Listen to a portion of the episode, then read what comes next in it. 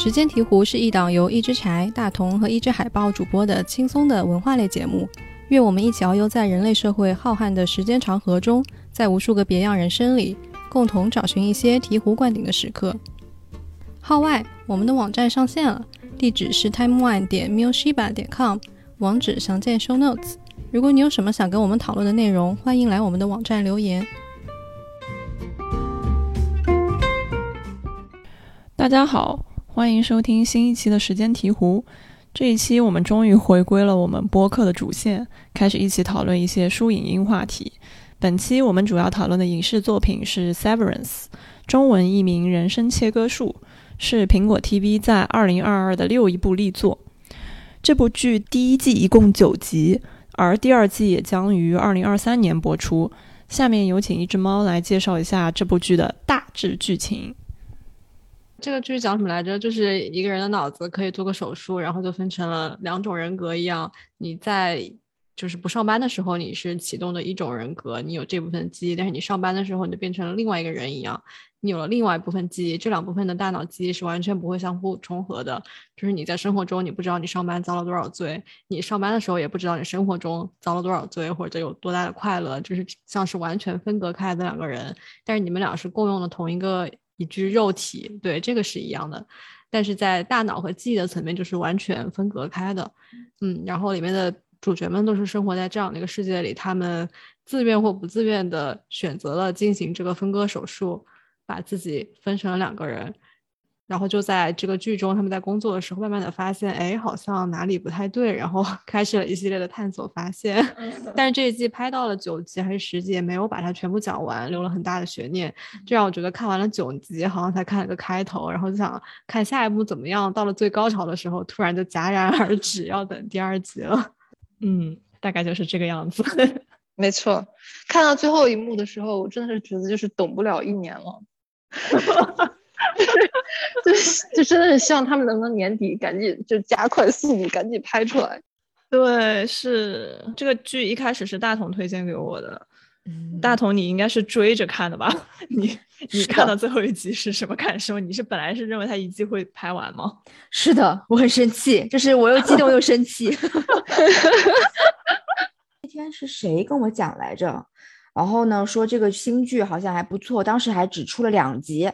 我就等了，我说说才两集，可能有点不太那个，我就等了一下，等到出了第三集的时候，我才呃去看了一下，然后我就觉得哇哦喜欢，然后就开始追着看，嗯，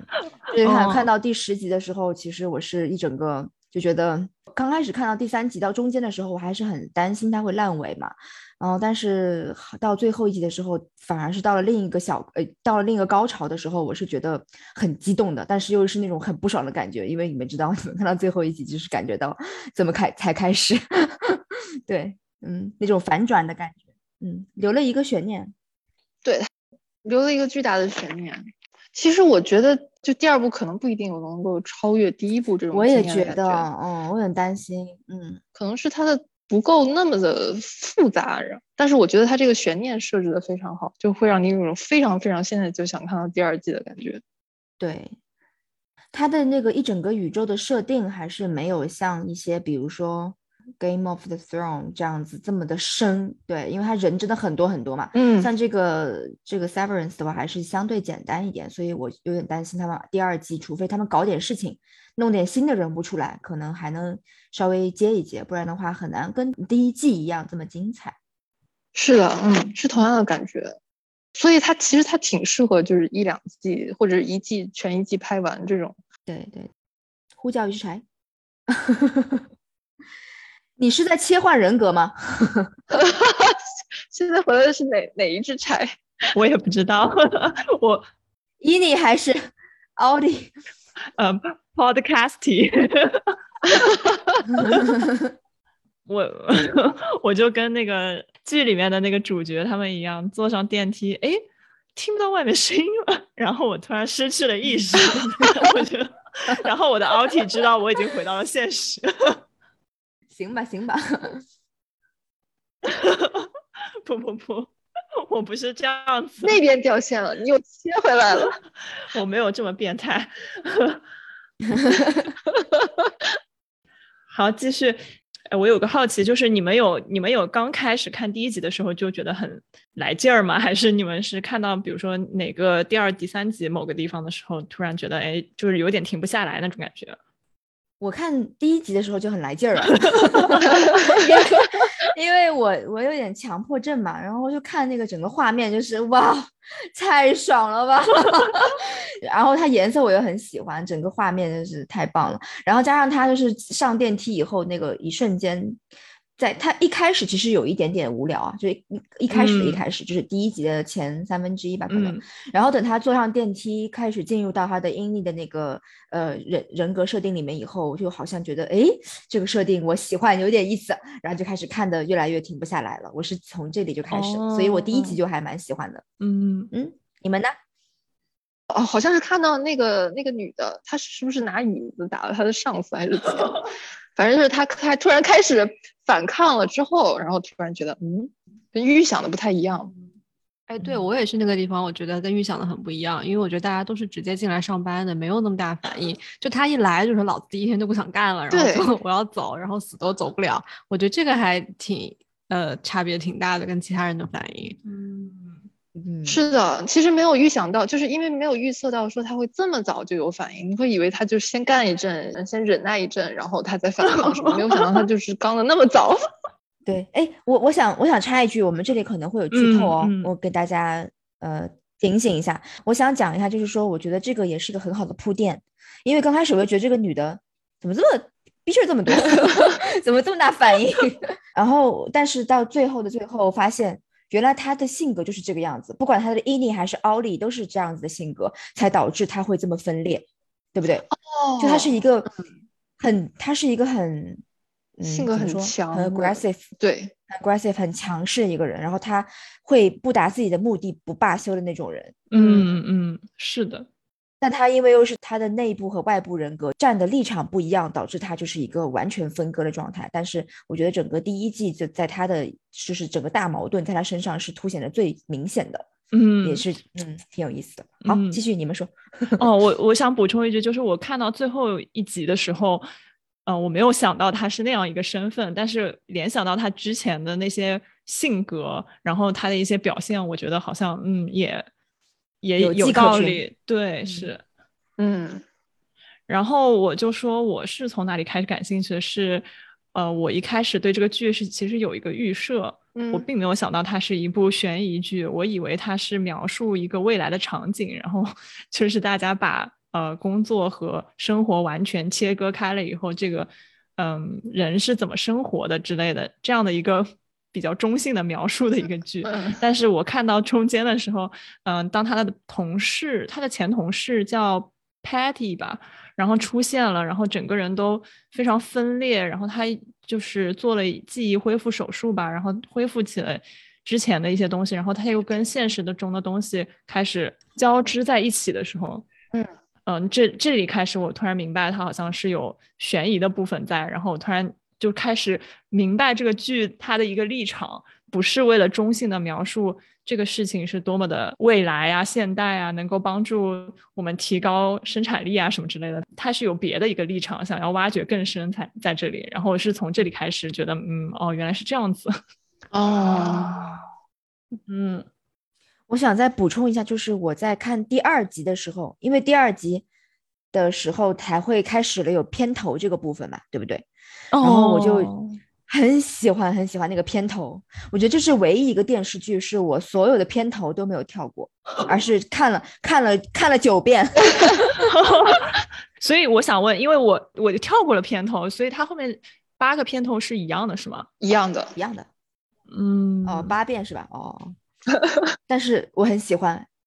太喜欢了，就是那种诡异感，然后又有带一点美学的感觉。我觉得除非你是从第一秒开始跳的，否则你只要看了五秒钟之后就很难真的跳出去。对，他那个节奏感掌握的也太好了吧。是的哇哦，要跳就要早点跳我我就是很早跳走的那个人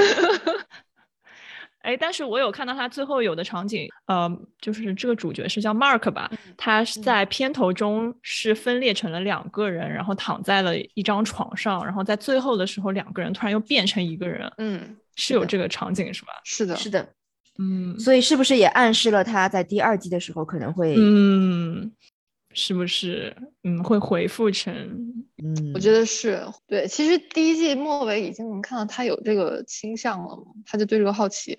不过我记得好像他那个片尾的时候他恢复成一个人，但其实就那个时候床上本来是躺了两个人，但是有一个人是先消失了，然后他恢复了之后他跟另一个人是重叠了一半，我不知道你们记不记得这一块，对吧？但我忘了他是跟哪一个哪一部分的自己重叠了一半。对，我记得他没有完全融合。对，然后我不知道，就可能也不至于说隐喻，有可能就是这样设定的，但是就感觉嗯，会不会其中一个是他的主人格，比如说他他虽然是恢复到一起了，但是可能其中一个是更主要的，就好像就是他这个切割本来也是由一其中一个人格决定的，说我们要切割，不是两个人格同时决定的。嗯，对，是，对，所以它融合起来的话会不会也有这一个暗示啊等等。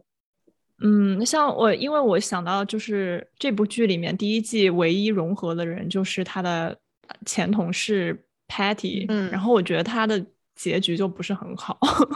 所以不知道，我很期待他们第二季的话会是闯出怎样一个融合的结局。嗯嗯，我觉得他前同事死的也太早了吧。哦，真的，我也觉得，我心想这戏还怎么演啊，他死的时候。对啊什么呀行吧，他们这么快就把这几个线掐掉了。对啊，他在没过半的时候就死掉了。对，我觉得这点还挺出人意外的。然后我后来在想，然后他都没了，那后面怎么演，就是他们要怎么发现那些线索什么的，要怎么就是展开反攻，啊，然后没想到后来还演了挺多的是啊，而且也他好像前同事也没跟他讲过太多东西，没透露太多，就就就就不见了。嗯，我我觉得可能这个剧他就他设定的还是挺巧妙的，就是感觉上有很多出人意料的片段，比如说没有想到他那个女同事那么快就就是反对他的上司，嗯，然后前同事那么早就挂掉了，就是这种出人意料的感觉特别的抓人。嗯，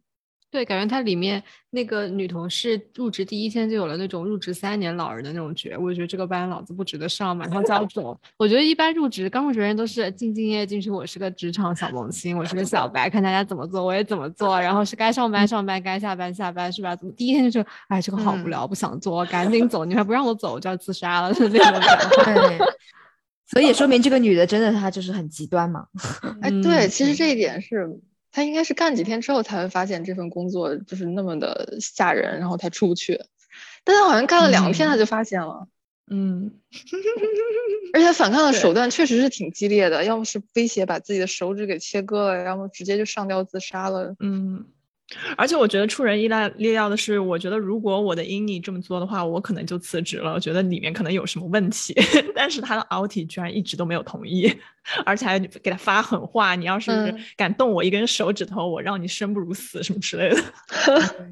就对这点其实一开始是会让人想不通的，就为什么他的他的嗯他的内在的是是这样子，然后他外在跟他内在的想法这么不一样，直到结尾揭秘他的身份，到结尾，对，嗯嗯，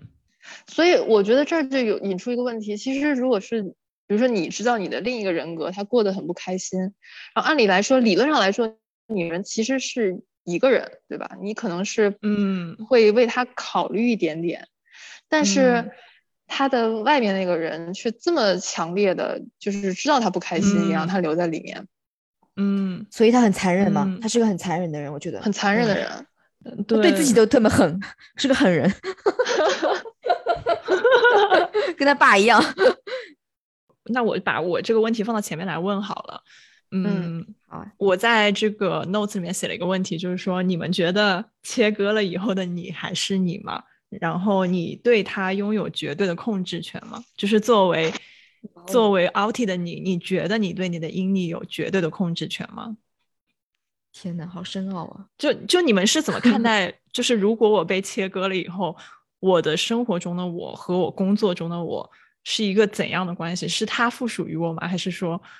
我跟他是平等的，他的意见我也可以听取，然后我也会认真的听取，把它做成一半一半的意见来听取？还是说我就是绝对的，嗯，我是他说什么跟我没有关系，他就是我奴隶那种感觉？我先说吧，我觉得我选择就是你说的前者，就是我觉得呃，我的另一半肯定跟我是平等的。嗯嗯，就因为我觉得不同的人啊，不同的灵魂啊，他就算是生活在不同的环境中，也会形成不同的，嗯，怎么说呢，三观吧。嗯嗯，但是所以所以就是就是跟整个环境条件导致、嗯、然后我觉得这样的话也会让大家很不一样，所以我觉得就是如果说我要分裂出去一个伊妮，那我还是会尊重他的意见，因为他在里面看到的东西和他在里面经历的事情是我我这边没有的、嗯、那我觉得他跟我就是不一样的，就是两个人、嗯、但是但是我们俩之间又会有千丝万缕的联系，所以我会尊重他，我会觉得是平等的。嗯嗯，但这种感觉很很奇怪，就真的像是两个人又同用一个肉体，感觉怪怪的。对，嗯，我觉得其实，嗯，他，我觉得你跟你的伊妮其实不只是同用共共用一个肉体，你更是共用情绪。因为有的时候我们看到剧里面那个 Outie 就是 Mark， 他在呃剧外面，因为他妻子死了以后，就是一直很抑郁的哭啊什么的，他的伊妮有的时候也会感受到这种悲伤，然后他的。对，他的同事就跟他说，有的时候我们觉得你很悲伤，只是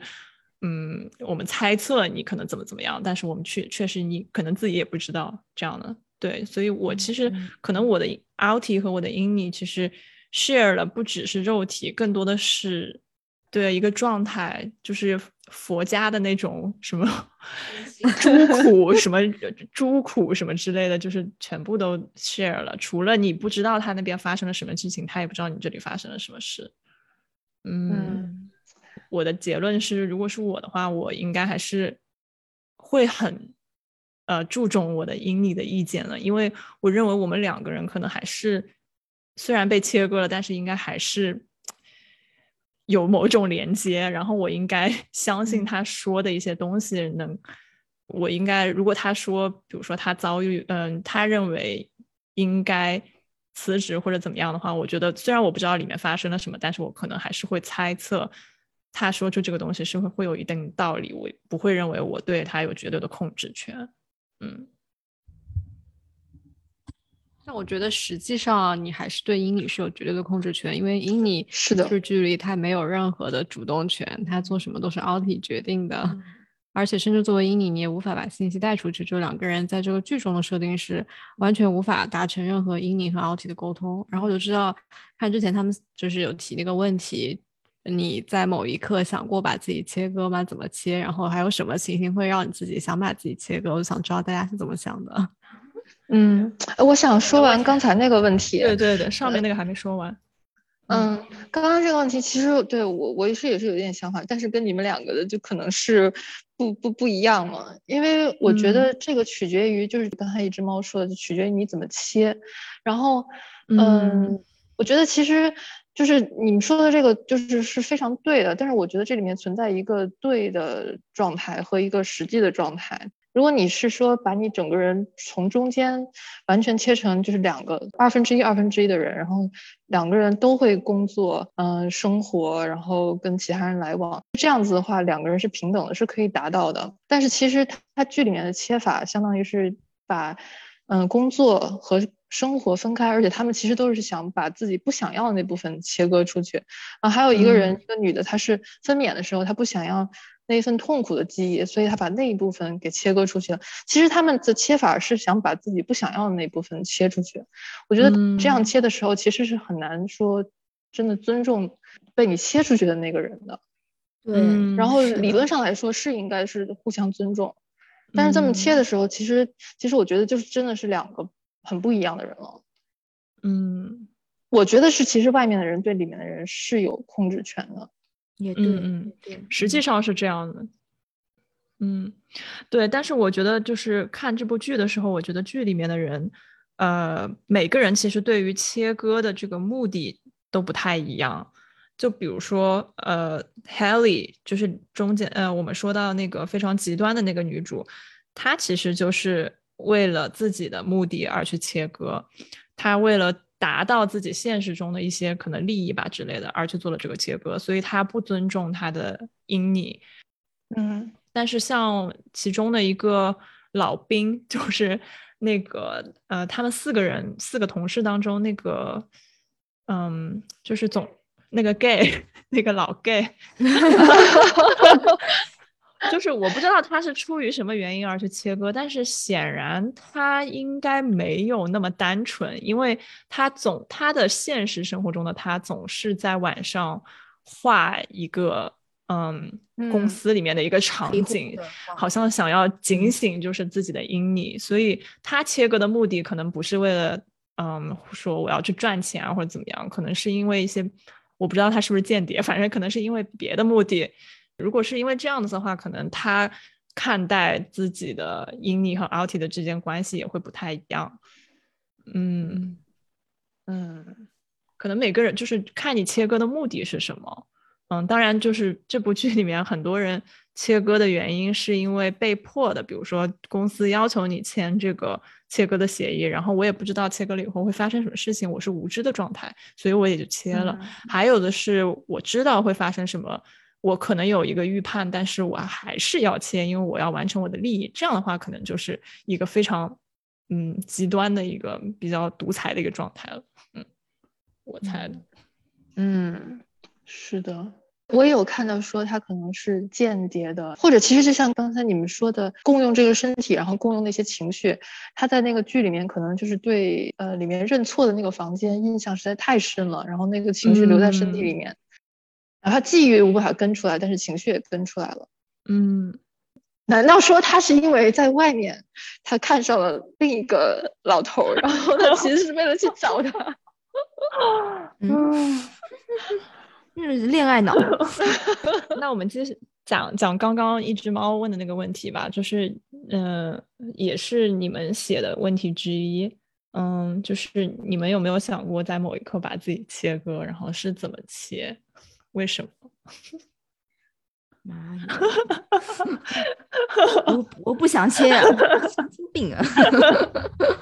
太不公平了，对另外一个自己。每天醒过来，你想那几个那几个上班的人，每天醒过来就是呃不都不会醒过来，每天眼睛一睁就是上班，眼睛一睁就上班，一直在不停的上班。然后还有另外一个是不停的生孩子，不停的生孩子，疼得要死。你说这个意义是什么？真的是太痛苦了，不要吧，不太人性化。对自己好一点，对自己的另一个部分也好一点，好真的。那你还是对自己很有很有同理心的，所以不会去做这个事情呀。别搞了，对，嗯，好吧，听听你们的意见。嗯，这个问题是谁提啊？是不是一只海豹提的？是我提的。来吧，说出你的看法。其实我那个好像那个那个三角，我写的笔记的时候可以点开，然后我就是列了几种切法。它剧里面其实已经有两种切法了，一个是工作和生活切开，还有一个人就是那个那个那个妈妈，她是相当于是把开心的自己和不开心的自己切开。那肯定是不要切比较好，但是我觉得我不知道你们会不会有，但是肯定就是生活中曾经啊，看这部剧之前。曾经可能某些时刻会有想过，比如说你觉得某一些事情不太开心，当时曾经是想过不记得这一切就就好了。不知道你们会不会曾经是不是有过类似的想法？我不会，因为我觉得这是就是我的一部分。我要完整的我。嗯。对，就是反正就是我觉得痛苦的和喜开心的事情都是要尝一尝才能知道，你才是一个完整的人格。是的，是的，你才能会更珍惜当下的美好，对不对？上升了，好吧，那看来是没有想过。对，我也这么想的。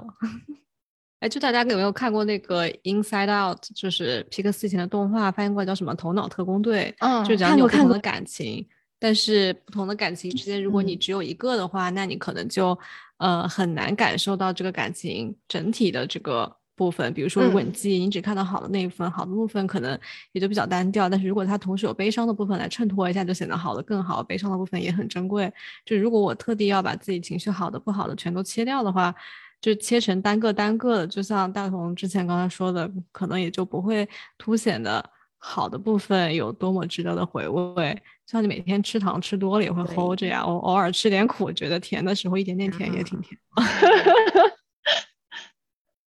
嗯，哎，我想说我们都是中年人了，那我们当然知道就是我们要 embrace everything of, about ourselves。 就是你们你们年轻的时候难道没有想过吗？有啊，我就是曾经有过嘛。哦，你你、嗯、你曾经有过是是想怎么切啊？怎么切啊？怎么切？怎么想？哦，比如说你高考之前，把把学校做题自己给切出去。我瞎说的，当时没有没有这么明确的想过。哦。嗯、呃，但是哦对，但是可能是多少会有过这样的想法，比如说，嗯、呃，你在外面学习的时候就是很积极，然后也很也很主动，也知道应该是这样学。但有时候你回到家之后，你就觉得哎很烦，然后在这中间有一个转换的过程，那有时候这个转换的过程就会觉得很难受嘛。但是就确实是想过，如果是没有这么一个转换的过程，我一直能保持那个状态，我好受。那不就很好？哎，高中的时候我觉得好像是我这样讲过，就打记的时候说你要一直保持一个什么状态，对吧？对，好贪心、啊，因为你这样自己做到，但其实做不到。嗯，那你确实就会想过，我怎么能让自己做到呢？嗯嗯，就是对，如果是忘了回家那个想玩的自己就好了。嗯，但是嗯，其实这就是一种切割的原型的想法，还好被这句给终止了。不不，你这个切割太高级了，你知道吗？你只能把自己学习的自己和不学习的自己给切割开来，我觉得。然后你那个学习的自己就会发现自己一直在做题，然后不学习的自己就会发现自己一直在玩。你这你这做题东西，嗯，你这做题东西分出去，你考试时候怎么记得你做了？他去做了，对啊，对哈，哦，所以就是考试也分出去是吧？对啊，没没有没有想这么没有想这么详细，对对对，没有想这么详细，可能就是有过，我觉得我觉得我年轻的时候可能，我觉得白学了呀，这不是？我我觉得我是想过，就是比如说人生中有一段经历太烦躁了，比如说可能当下很烦躁，我就特别想把自己这段经历给切出去，就是到未来的某个时间点把自己过去给切掉、嗯、就年轻的时候会这么想。 嗯, 嗯，对，我觉得以前多多少少有过这样的想法。嗯嗯，但其实那也就是一个当时自己也知道不会实现，所以才能够敢于去乱想的一个一个一个念头。嗯，真的做的时候也不会这么去做的。嗯嗯，一只猫，你有你有想过吗？我觉得我现在上班的时候就跟切了差不多呀，就是一大早醒来第一件事就是我饭都没吃，脸也没洗，牙也没刷，就开始开早会，然后开开它半个小时，然后开始哎回邮件的回邮件，干活的干活，然后经常弄到下午五点钟终于下班了，然后我就电脑一关，然后我就开始过上我自由幸福快乐的生活，出去散步啊，买菜，做个饭。我觉得就是就感觉就是到了另外一个世界，对我来说这两个状态就是有天壤之别。嗯，对我来说就是切开了，我就我觉得我就在剥削上班的时候那个自己是打工挣钱打工挣钱，然后下了班我就啥也不管了，开始过开心快乐的生活就好了，就给我一种像是切割一样的感觉。太高级了吧？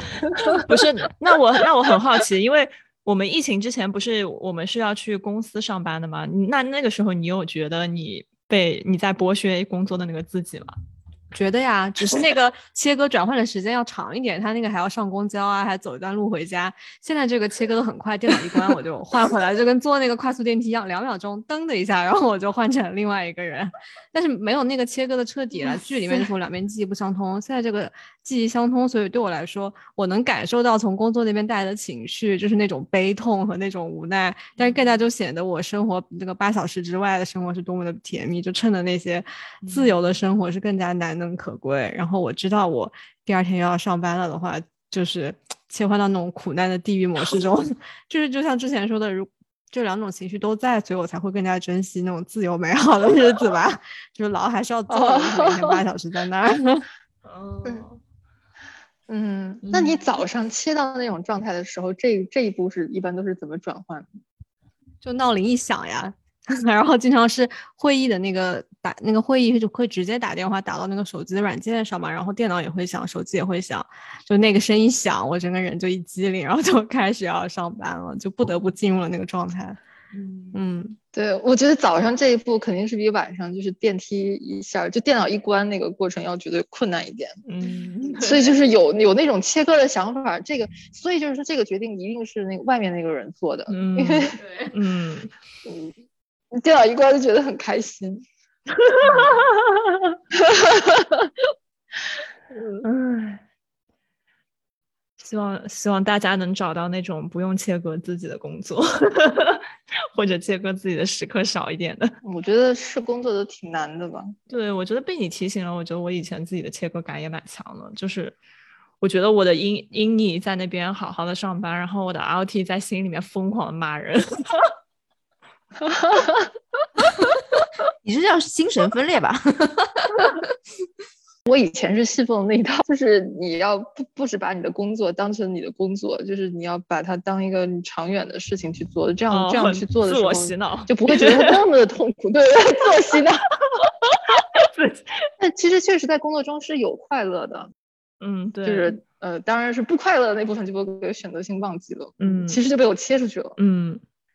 我想说，你们在就是国外还能切，你们知道这在国内可是切不了的吗？我知道，这可是你以为电脑关了就结束了吗？啊？你想的美呀！我知道，我曾经一度体会过这种，就是当时有客户晚上十一点还在给我打电话，哎、真的真的，我刚刚还收到消息了呢，还在跟我约周二的时间呢。真的，我之前不是我之前不是跟一只海豹去吃北京烤鸭嘛，然后一只海豹还我们我们那烤鸭还没上呢，一只海豹一直在跟甲方那个交流，然后后来你们好像你们都开始吃了，我还在那边跟甲方讲，嗯。哦，然后还有就是我对我当时在国内像是远程工作两周吧，然后我是借用了国内的那个公司的 office， 然后我的感觉就是嗯，确实很难切割开，因为我下班了好像还在跟同事一起玩哦，嗯，然后然后也很难分开那种上班下班时间，因为国内的话就是嗯，十点多钟大家到公司，然后中午哎没干多久，大家就一起出去吃个饭，然后一吃吃一两个小时，然后这这个时间感觉也是属于自己的时间，然后但是你跟同事在一起，然后你又回去，然后上班上到不知道什么时候八九点吧可能，然后那个时候也是一直跟同事在交流，然后九点以后终于回到家，可能也要洗洗睡了，就那种感觉。嗯，国内的话可能确实很难切割。主要一切罪恶的源头都在微信，我觉得把微信卸载了可能就能切了一半了。还有钉钉啊哦，还有钉钉，天哪钉钉可是比微信这个有毒多了，好想把钉钉切掉它可以钉你，你们知道钉你吗？钉它怎么钉你？它是在你手上绑一个那个环，然后正钉你就是钉钉有好几种，有一个最基础的钉就是它在程序里面钉一下你，然后它就会有一个跳出来一个框，就是浮框在你的整个钉钉的最上面，然后告诉你谁谁谁钉了你，然后你就要跳进去看他给你钉就钉你的那个消息、嗯、那你可以忽略吗？这个是最基础的钉，忽略的话就会遮住你的屏幕啊、哦、那么大他就不会他不会说是自己两秒钟就退散了是吗？不会不会，你只要你不加点进去他就一直在那边挂着、啊嗯，这是最基础的。然后还有一个版本是高阶一点的，他会给你打电话，钉钉电话好像是钉钉电话，就是它同时在应用里面钉你，就是出现那个框，同时在给你打一个钉钉电话。然后还有第三种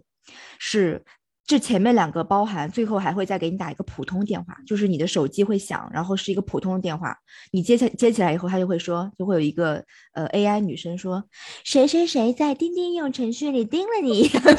之类的吧然后请你赶快查看哦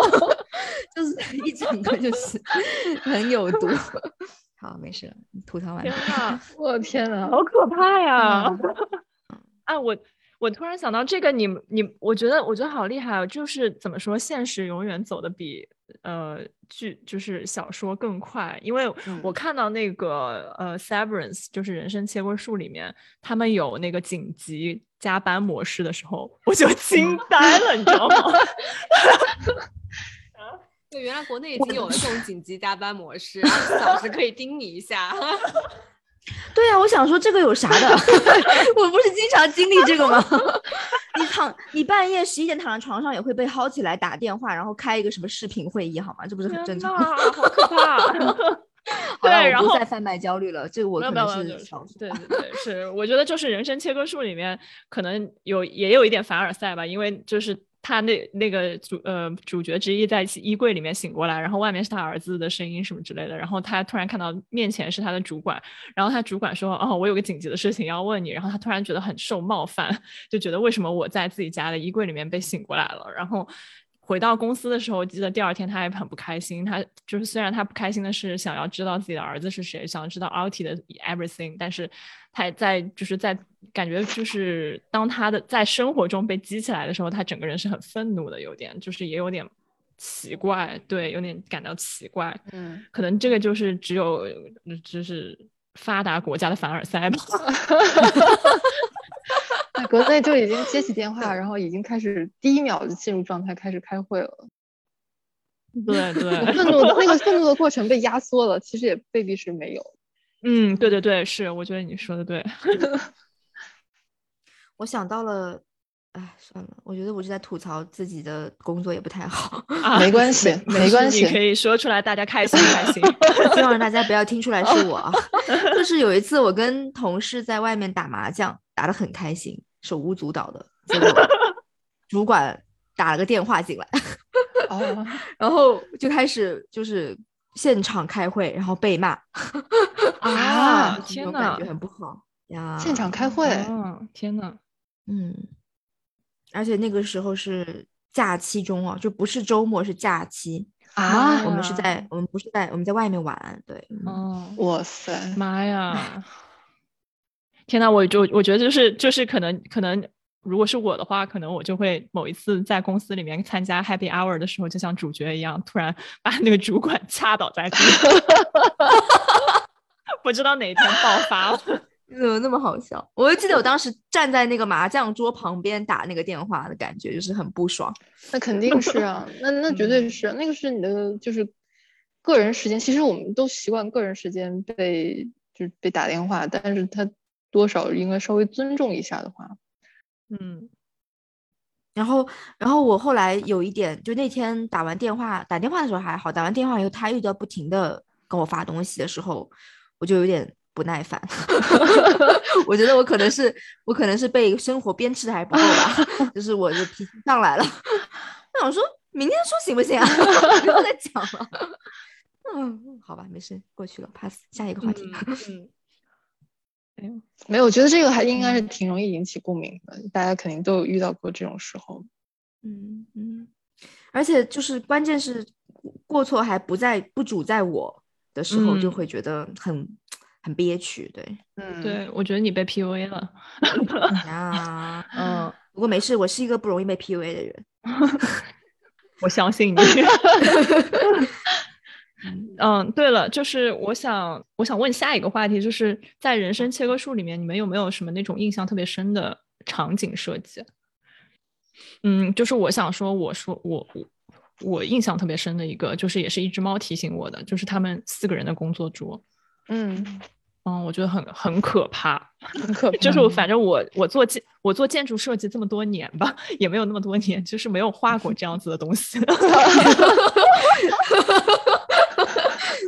就是它是它是一个风车型的一个风车型的一个摆布，然后我能看到，就是我能把我前面的挡板放下来，我就能看到前面人的屏幕，然后我还能跟他说话。然后问题就是我后面的人他也能把他的挡板放下来，然后他能跟我说话，就是不知道挡板什么时候会被放下来，不知道我的屏幕什么时候会被看到。哎，就是那种感觉。其实这个挺常见的，这个这个挺常见的。那我不知道你们有没有就是曾经被老板坐在你后面，就是你的屏幕是你对着屏幕、嗯、然后你的屏幕是对啊，其实就是你做什么他只要一抬眼就能看到。我记得我的第一份工作好像就是这样的。所以虽然他而且他设计的可能还没有剧里面这个办公桌那么好看，怎么好看。但是就这种无时无刻不在的那种被监视的感觉，确实是让人很不爽。所以所以后面就有很多新的办公室设计的方法出来嘛。但是我记得我在群里面给你们发的那个图片、嗯、就是那个经典的办公楼建筑。但是我我记得当时老师讲这个建筑的时候，就是说因为它太过于开放了，然后等于说它是你所有人在中庭工作，然后你的上下你上面很多很多层，这些人全程都能够一直在盯视着中间这些人在做些什么、嗯、每一个人都能看得清清楚楚。它虽然是一个经典建筑，但是这一部分它实际工作中使用的时候是被人吐槽过的。嗯，哎，这个建筑其实是什么什么年代的呀？五六十年代还是二三十年代，我已经忘了。哎，我刚刚发了一个在群里面，你有没有看到吗？我来给你们读一下。嗯，你读一下吧。呃，说是这个人他就是看完这个剧以后，他发现这个办公楼离他很近，他又去看了，然后说这个楼其实历史蛮悠久了，曾经还是诺贝尔奖研究的实验室，现在装修之后呢成了写字楼加公共空间，有点像国内的高级写字楼方向去靠拢了。然后稍等啊，我看了一下，他好像没有讲太多这个楼的背景，但是我我我翻到这里有一张图，我印象非常深，你们等一下也可以看一下，嗯、然后感兴趣的听众也可以去查一下，呃，在豆瓣里面这个帖子，它就是呃，我们它它这个空空间的中间不是有很大的中庭嘛，就是整个嗯呃入入到这个空间里面的这个地方，然后它这个中庭很高很高，巨高，嗯、但是它中间就放了很很多很巨大的琴叶榕。盆栽，嗯、然后那个琴叶榕大到什么程度呢？就它的形状是跟我们日常去去用呃栽的那种琴叶榕很像，这种小盆的，但它是放大了十倍的可能。然后我看了这个就觉得很恐怖，因为人在旁边就看起来像很小很小的人，就有点像我们开头片头的那些小小黑人一样。哦，你们看一下，我觉得很可怕。这个，我觉得这个虽然在、哦、虽然在我们的剧里面没有出现，但是这个现实生活中我觉得很恐怖。你们可以感受一下，真的是巨型盆栽啊！对，我记得就它的那个盆栽比例就是一个很很诡异的巨型比例。天，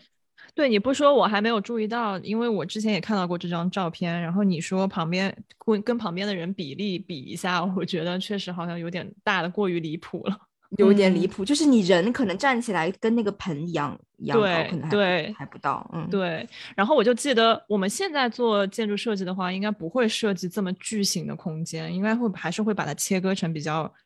小的空间的，对对对，要不然是太巨大了，不是很宜人这个东西。对对对，嗯。哦，不过我就想，我就想说，就是因为之前呃，一只海豹不是在群里面发的那个老的办公楼的图片嘛，嗯，然后我就想问你那个楼是什么时候的？因为我发现那个年代有好多类似的这种设计。没错，对，因为我之前做过一个呃，就是美国这边的一个邮政局的一个楼的改造，嗯、然后这个邮政局本来也是做成类似于这样子的，就是它的。主管是在这个中庭的四周有那种隐蔽的通道，他可以偷偷的从那种隐蔽通道里面往下看看谁没有在认真的收发信件。哇塞，嗯，然后对，然后就是现在我们后来再去看的时候发现这个东西特特别的隐蔽，就是你从你是作为一个工作者的话根本看不到你老板在不在，但是你的老板就是非常可以就像巡视猎物一样，就是可以看到所有的情况。嗯嗯，所以我就是想到那那那个时候可能是机械时代还是什么的，就是那个时候可能这种监监控的这种呃设计特别的多。哎，我想插一个，其实这个不是以前，现在也是这样子啊。不会吧？就是我讲一个我自己的亲身经历，因为我之前是做办公室内的嘛，然后我做了很多外企的项目，外企项目他们其实更偏向于会把空间分割成小小组团，对对，就是每一个的员工的体验感会好很多。但是我现在来到了一个国内的大厂，然后给他们设计那个办公楼，因为我们会做一些集团里面的办公嘛，办公空间不要的，他们不要，他们就是要接线员那种一排一排一排大开场，然后老板坐在角落里或者是后面，他可以看到所有人在干什么，就是他们实实在在提出来的，就是今年的事情。嗯、所以不是像说 Facebook 那种整个完全开放的办公室，不是那种，是吗？就是只是老板坐在一个角，不是说为了开放让大家能够随时。没有没有没有这种没有这种说法，我觉得这种说法都是假的。其实我就我自己就我自己之前做这个办公楼设计的时候，我作为个人，我其实很需要那种那有挡板的个人的那种隔间，但是我是很不我是很讨厌办公空就是开放式办公空间的，但是我不知道为什么，嗯，建筑公司也好，或者是设计公司也好，或者是用人单位也好，他们就很吹嘘说什么开放空间很能提供效率，然后员工都喜欢开放空间等等。嗯，所以其实当时这个是一个对这个是一个话术来着，或者是这是一个就是设计的一部分，没有没有明确讲出来，可以这么理解。我们被安排了。对，哎，不能再说。我记得我当时后来就是呃有上一个课里面，然后当时讲过，呃，特别是互联网公司有一部分人，他们的性格其实不是喜欢那么的外向怎样，就是其实在这种开放空间，他们的工作降效率是会降低的。所以就是说有公司会考虑应该是有一些比较小的空间能够适应这些员工，当然这只是一个比较理想化的说法了。但是我那个时候确实是从那儿开始意识到，之前一直鼓吹的那种大的开放式空间可能实际上使用起来不是那么好。所以怎么讲，其实我就是感觉有很多，比如说从设计上，从美学上，你会觉得很好看，很符合现代设计标准的一些方案，但实际上它对于使用者可能不是真的是从使用者的角度出发的。对，是是从甲方的角度出发的我就这么说了就是不要相信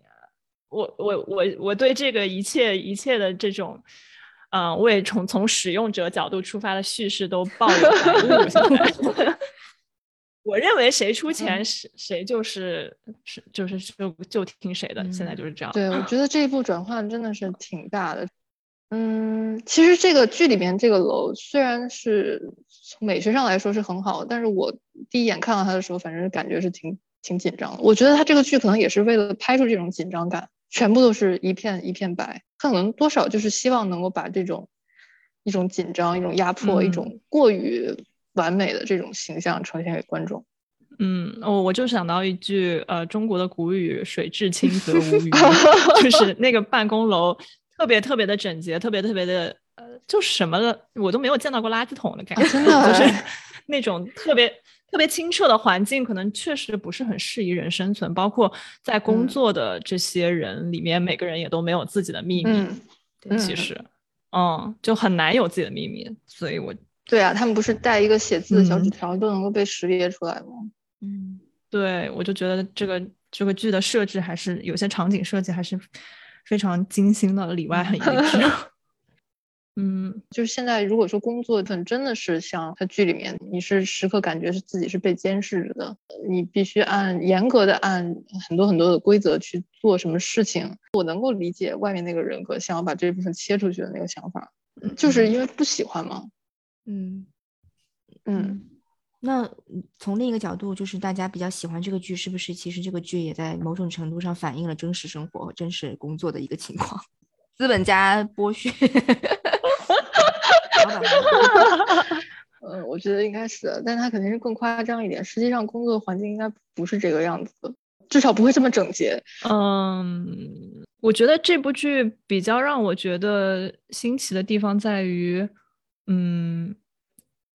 就是它是一个新颖，就是它在那个剧里面的那个世界，这个手法是一个非常新颖的手法。虽然它已经实施这个切割技术两年了，但是大家其实也并不知道工作里面真实的状态是怎么样的，也没有任何事情泄露出来、嗯、然后就是因为这种这种未知和这种隔膜，然后造成了呃，就是造成了大家也不知道这是什么情况之类的。嗯嗯，所以说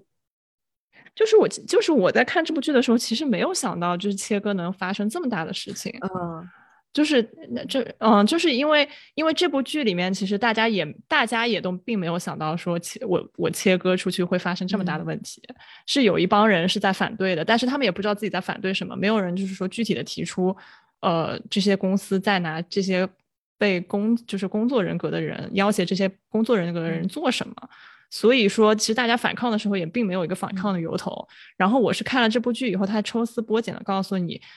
呃，当你的工作人格完全受到你公司的控制的时候，并且你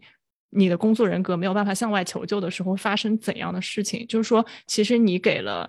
嗯、呃、这个嗯、呃、你的老板或者说你资本家吧一个非常大的权利，然后这个权利是呃目前还没有立法去约束的，然后大家也并不知道怎么约束，因为没有任何负面的消息爆出来。嗯，呃、所以我就想说，在在一个没有还没有被规范的一个领域，呃，为了利公司的利益，其实这个嗯，就是对于人性的压榨是可以无限扩张的。嗯、所以就是就是他告诉你的就是，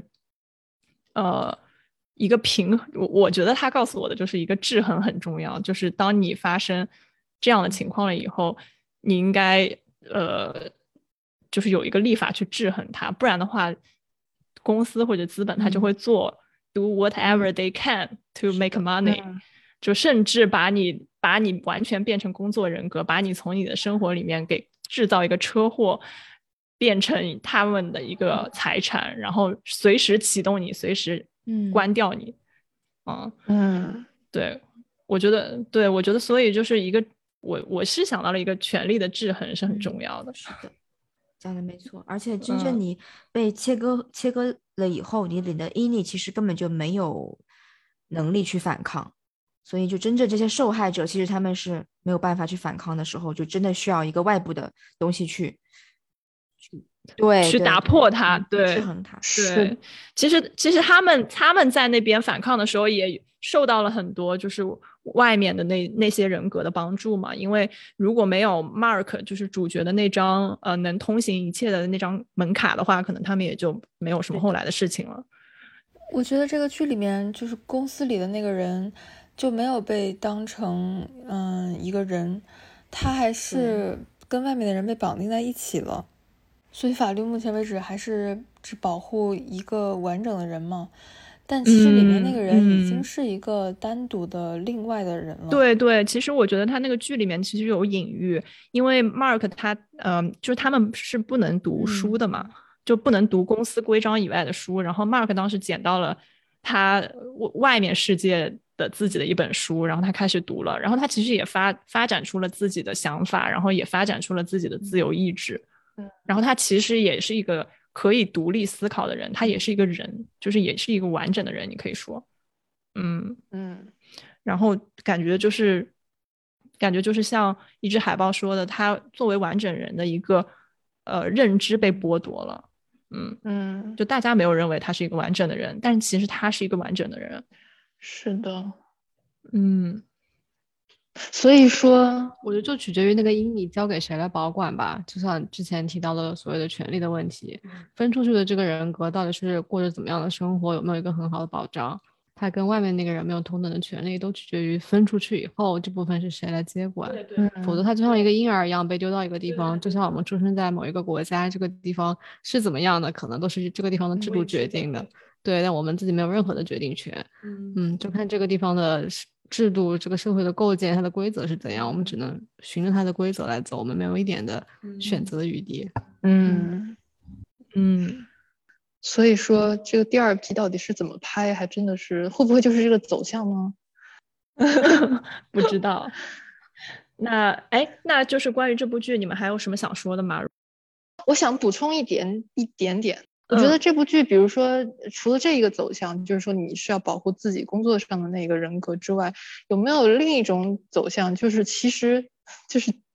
我们就是应该把工作和生活的两面就融合在一起呢？呃，这个其实不太好啊，这因为你融合了之后你确实就没有办法晚上十一点接到客户电话的时候你还说你还不高兴了，要是融合了之后。但是我自己我在国内的工作的时间很短很短，但我个人的感觉，我觉得在国外工作的时候，可能是因为我不知道为什么我的老板一直都坐在我的后面，就是所以我就会觉得在那儿的时候我的那段时间我就是全部都交给工作的。但反而是在国内工作的那很短暂的时间，我发现大家其实白天会交流会说话。嗯，对对对，我没有一个是很明确的说我觉得我现在是一个工作人格，然后我生活中其他一切都不能干，然后我也不敢看手机等等，我反而是没有这条界限在、嗯、所以我就不需要把自己切得那么的完整、嗯、然后我也我其实白天也不会觉得那么的痛苦，除了时间比较长之外。嗯，所以可有可能比如说这种状态其实是比较好的呢？不一定，不知道。嗯，我我觉得看你自己开不开心吧，应该还是嗯嗯，看你自己想要哪种状态。我觉得我觉得作为我我而言的话，我作为一个移民在美国，其实很难真正的融入那个办公空间，我自己的感觉是、嗯、尤其是我之前在一个非常嗯、呃、就是非常等级森严的一个行业，然后非常传统的行业，然后在公司里面的可能百分之七十的人都是白人男性，这样的一个氛围里面，我觉得我很难真的跟他们变成生活中的朋友，然后我就把生活和工作融合在一起，所以我觉得我觉得是比较难的，所以呃，这也可能是为什么我想换工作的原因，或者是换一个行业，就是想换到一个跟自己有更多共鸣的一个行业吧，就是我希望我的同事是呃跟我更相似的，能有更多共同话题，或者是我并不是说想跟同事成为朋友，只是说嗯，希望有这种亲近感或者有这种相似感，能够让我觉得不是在上班如上钟的那种感觉、嗯、对，就是白天分割的不会那么明显，白天也会偶尔跟他们聊几句，也会了解他们生活中做了些什么。嗯，可能像我就不太希望生活和工作能够融合的那么好，因为一旦跟工作里的人达成了像朋友一样的关系，大家可能会因为这个来以朋友的这个身份来要求你做一些工作上的事情、嗯、大家的这个职责和界限感就会变得很模糊，然后就很容易被别人 P U A 和利用甚至也可以用这个去利用别人了，就会变得这个界限感就会变得很不明确、嗯、这也是一个问题。我觉得如果要跟工作中的人如果刚好也有兴趣爱好能够共同来的话，也可以就是下班了以后回到那个 outy 的状态里面，大家在一起 hang out 就好了，大家是阴影的时候就大家一起老老实实的打工就好了嗯，可能就是我想说的是情绪的原因吧，就是你跟白人男性五六十岁的同事一起做工作的时候，和你跟你相似的亚裔同事二三十岁的同事一起做项目的时候，那个感觉还是不太一样的、嗯、虽然你知道哦，这是工作，就像工就像剧里面一样，我知道我这是工作人格，但是我的情绪还是不一样的，那种感觉可能很很微妙、嗯、我只是我也是在探索而已、嗯、我大概能明白你说的那个感觉，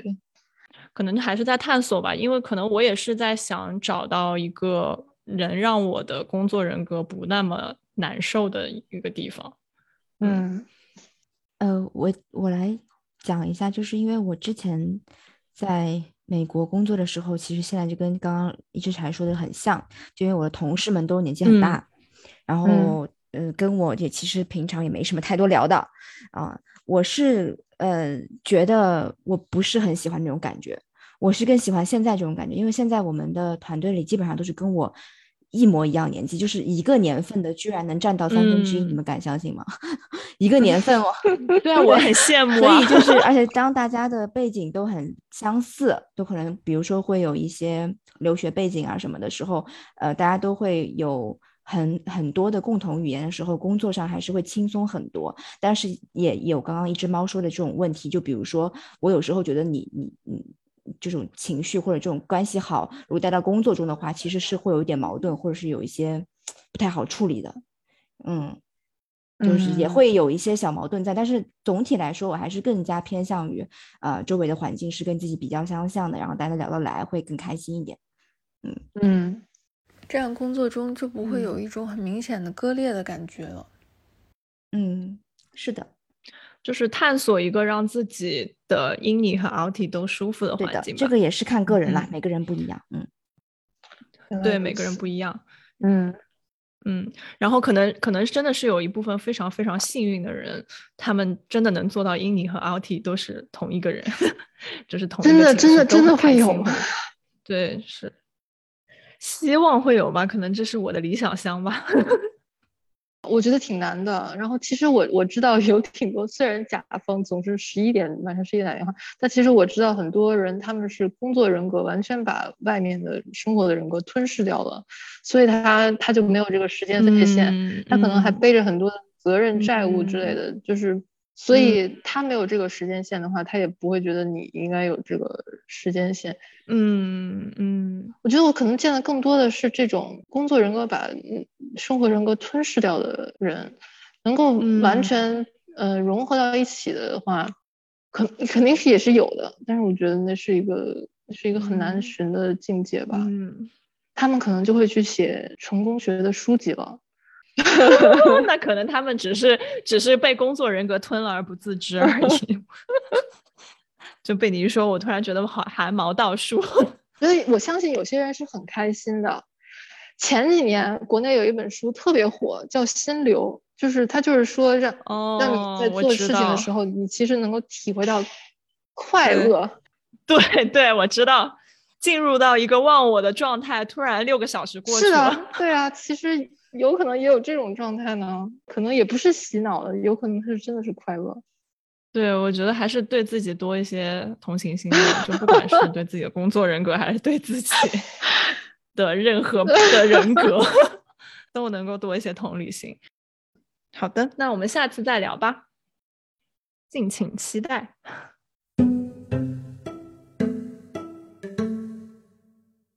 本期的时间提壶就到这里结束了。如果喜欢我们，请给我们的苹果播客送上一份好评。另外，欢迎通过柴大饼 at gmail 点 com 联系我们，也欢迎来我们的网站留言，网址是 timeline 点 milshiba 点 com， 网址详见 show notes。